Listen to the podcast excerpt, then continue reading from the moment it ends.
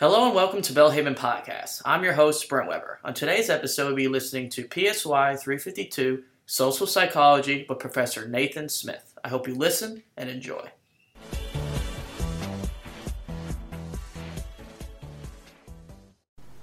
Okay, so let's take a minute to talk about evaluating nonverbal cues. So, when you think about the information available to individuals, a lot of it is nonverbal. So, uh, back to our couple on the train station, nobody was speaking to them. We were all looking down at our phones or our newspapers or our books. So, you have to take nonverbal cues to decide uh, what makes uh, to make decisions about uh, individuals. So, the eye contact effect, the first one we'll discuss. Eye contact engages parts of the brain involved in social relating. Um, eye gaze is also important, that is, looking at a person or looking away from a person. Uh, eye contact is very interesting. Um, one of my favorite studies uh, really one of my favorite social psych studies that I have ever read uh, was about um, uh, bagel was about bagels. You know, if you can imagine that.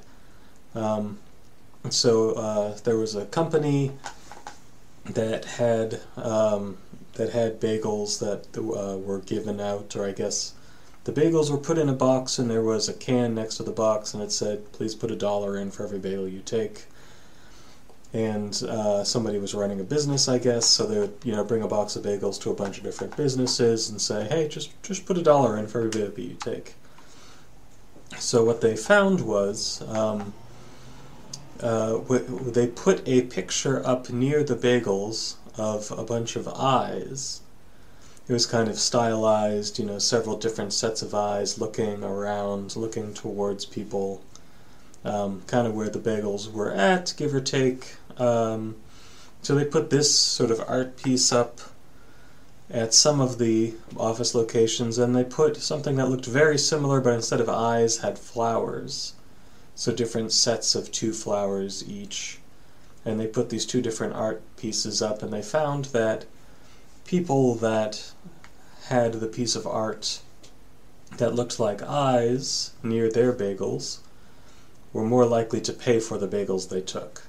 Much more likely, as it turned out, uh, than the folks with the flowers. So, and then, you know, the next thing they did, as good experimenters, they changed the pictures up, so they put the eye pictures in the people for the people who had used to have the flowers, and the flowers then got the eye pictures, and the um, the results flipped the way you would expect. So whoever, whatever group had the pictures of the eyes around, always acted more honestly. So there is something intrinsically intrinsically human about if you have eyes watching you, or you think you have eyes watching you, it is more likely to make you behave honestly. Even if you know it's just a picture and it has no conscious effect on you, subconsciously just having eye gaze can change your behavior. So, uh, one of the nonverbal cues, eye gaze. Face, facial expressions. Smiles are an asset but must be perceived as sincere. Um, it's always good to smile. People in a good mood smiling. Uh, it can be contagious. It can have a contagion effect. It's very positive on how people view you. Uh, to smile, the the caveat to that, of course, being it has to be perceived as sincere. Somebody who always has a insincere smile would be uh, not very likable. Whereas somebody with a sincere smile um, would be much more likable. So I encourage people in general. Not only uh, is it the case that other people will like you more, but just smiling will make you feel better. Just the act of smiling uh, will change how you feel because even though your brain is a funny thing, um, even if you're not feeling happy, if you smile, and and that will send the signals to your brain that you are in fact feeling happy, uh, happier than if you were otherwise uh, just holding a straight face. So smiling is very powerful, and I recommend that you do it whenever possible. physical attractiveness stereotype, so we rate attractive people more positively. What is beautiful is good. This is pretty straightforward. Um, something that used to be called uh, the halo effect, where when somebody's physically attractive, you in general, people in general, will think that they're good at everything. So, oh, you're physically attractive, you must also be a good bassoonist and a fast runner and a good student, etc. There's no real reason to believe this. Um, you know, sometimes someone who's physically attractive is simply physically attractive, but they tend to get the benefit of the doubt through all kinds of different situations. So, strategies for social perception and cognition. Social categorization. So, this is uh, one of kind of the fast ways of uh, evaluating people is categorizing. In which group does that person belong? This is good because it helps our minds organize our social world, and it's not so good because it leaves a lot of room for biases for prejudices, etc. But without this, it's it's difficult to think that we would be able to get through the day. Uh, so every time you see a person wearing a blue uniform and a badge carrying a gun, you don't have to think, gosh, okay, blue uniform, badge, car with lights, uh, might be police officer? Yeah, you don't have to do that because we have social categorization. Uh, you can just look, just from the look, from behind, from far away, you can go, oh, I know, I know who that person is. That person is a police officer. Um, or I know who that person is. That person is an athlete, or that person works at this place or that place. Uh, so this is a good thing in that it saves us a tremendous amount of mental energy, and it's a bad thing in that it opens us up for um, bias, and prejudice, which we're going to discuss later in the course. So, attributions, causal inferences. This is the why question. So, we attribute something to somebody, but why? Somebody does something nice to us, somebody gives you a cookie, and you wonder, why did that person give me a cookie? Do they want me to give them something in return? Uh, are they trying to fool me? Is there something wrong with the cookie? Are they a nice person? Are they a person who's attracted to me? Etc. So, trying to figure out that why question, this is what we're talking about when we are talking about attributions. So, there's external versus, versus internal attributions, attributing others' behavior to situational causes versus to character or disposition.